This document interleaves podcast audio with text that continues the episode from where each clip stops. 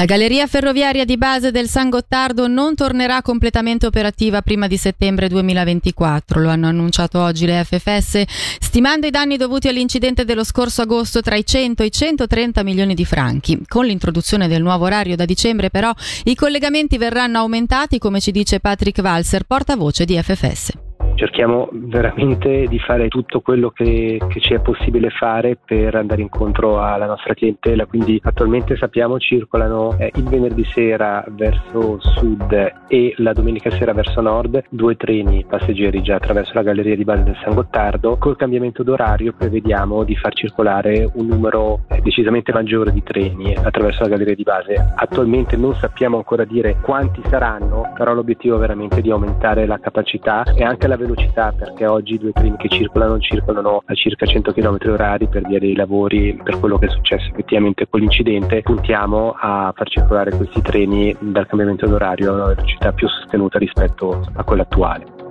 Una notizia, quella del ritardo per la riapertura totale, accolta con disappunto dal Consiglio di Stato ticinese. Il suo presidente Raffaele De Rosa ha dunque chiesto alle FFS di risarcire i detentori di abbonamenti e creare incentivi per chi compie dei viaggi giornalieri in Ticino.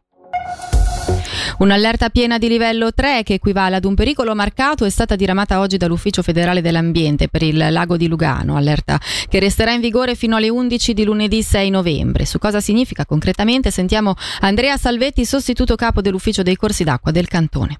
Il lago di Lugano si trova già da ieri nel grado di allerta 2 proprio a causa delle precipitazioni importanti che ci sono state in tutti gli ultimi dieci giorni, in particolare quelle di settimana scorsa e con le precipitazioni di queste ore che sono previste fino a stasera, stanotte, il lago del Lugano salirà ancora di una quindicina, 20 centimetri, quindi è stata diramata questa allerta di grado 3 non comporta diciamo, disagi particolari per la popolazione o pericoli per le infrastrutture al momento. È necessario fare magari però lo stesso una particolare attenzione.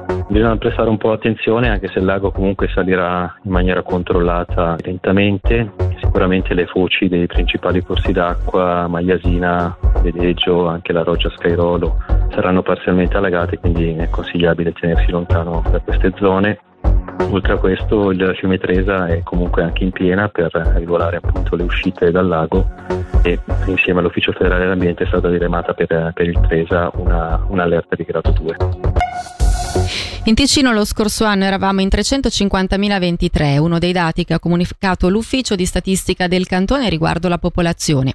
In Ticino sono arrivate 10.694 persone e ne sono partite 7.617, aggiungendo poco più di 2.400 nascite e sottraendo oltre 3.500 decessi in un anno la popolazione è aumentata di 1.842 unità. E per il momento con l'informazione è tutto, prossimo appuntamento tra meno di un'ora.